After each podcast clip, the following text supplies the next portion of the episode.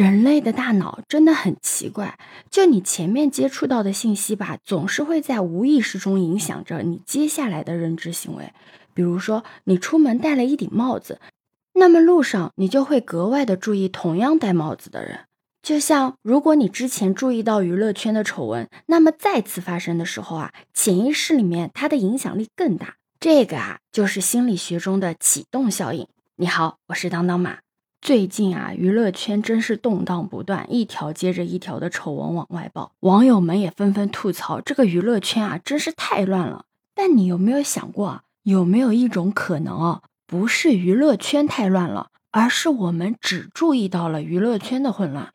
因为娱乐圈它本身的曝光度啊，还有社会关注度啊，都是比较高的，所以啊，但凡有点风吹草动啊，这个舆论啊就会被无限的放大。所以啊，大家都只看到了娱乐圈的混乱，其实啊，在各行各业都有偷税漏税、钱色交易啊等这种灰暗处，只不过啊，没有被报道出来而已。那我们再回到之前啊，李易峰被爆出来嫖娼的事情啊，他明明是可以找一个固定的女朋友的，但为什么还非要去多次的嫖娼呢？这是很多粉丝啊都很难理解的一个问题。其中有一个原因就是。他是有一定流量的明星，是经过资本包装之后吸引粉丝的一个工具人。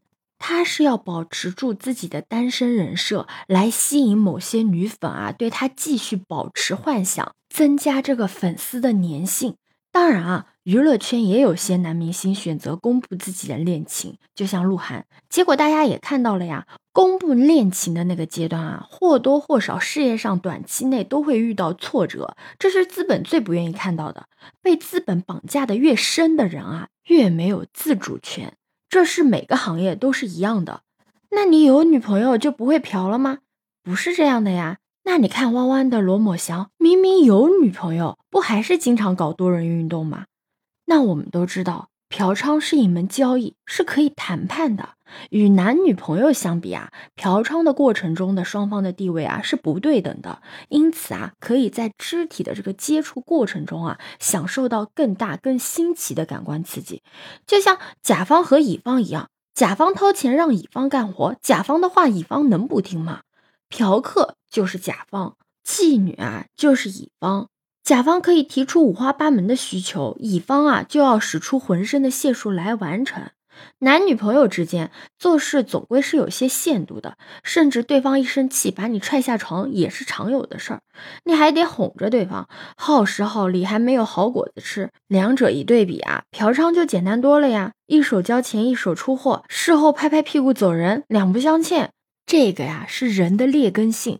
我倒是觉得呀，正是因为这些明星的塌房，虽然透支了这个社会的公信力啊，但他们的恶行被公布出来了呀，正好也给公众敲响警钟，也让粉丝们明白，追星不能只看外表的光鲜，更重要的是一个人的品行的端正。无论你是不是一个公众人物，你都应该端正自己的品行。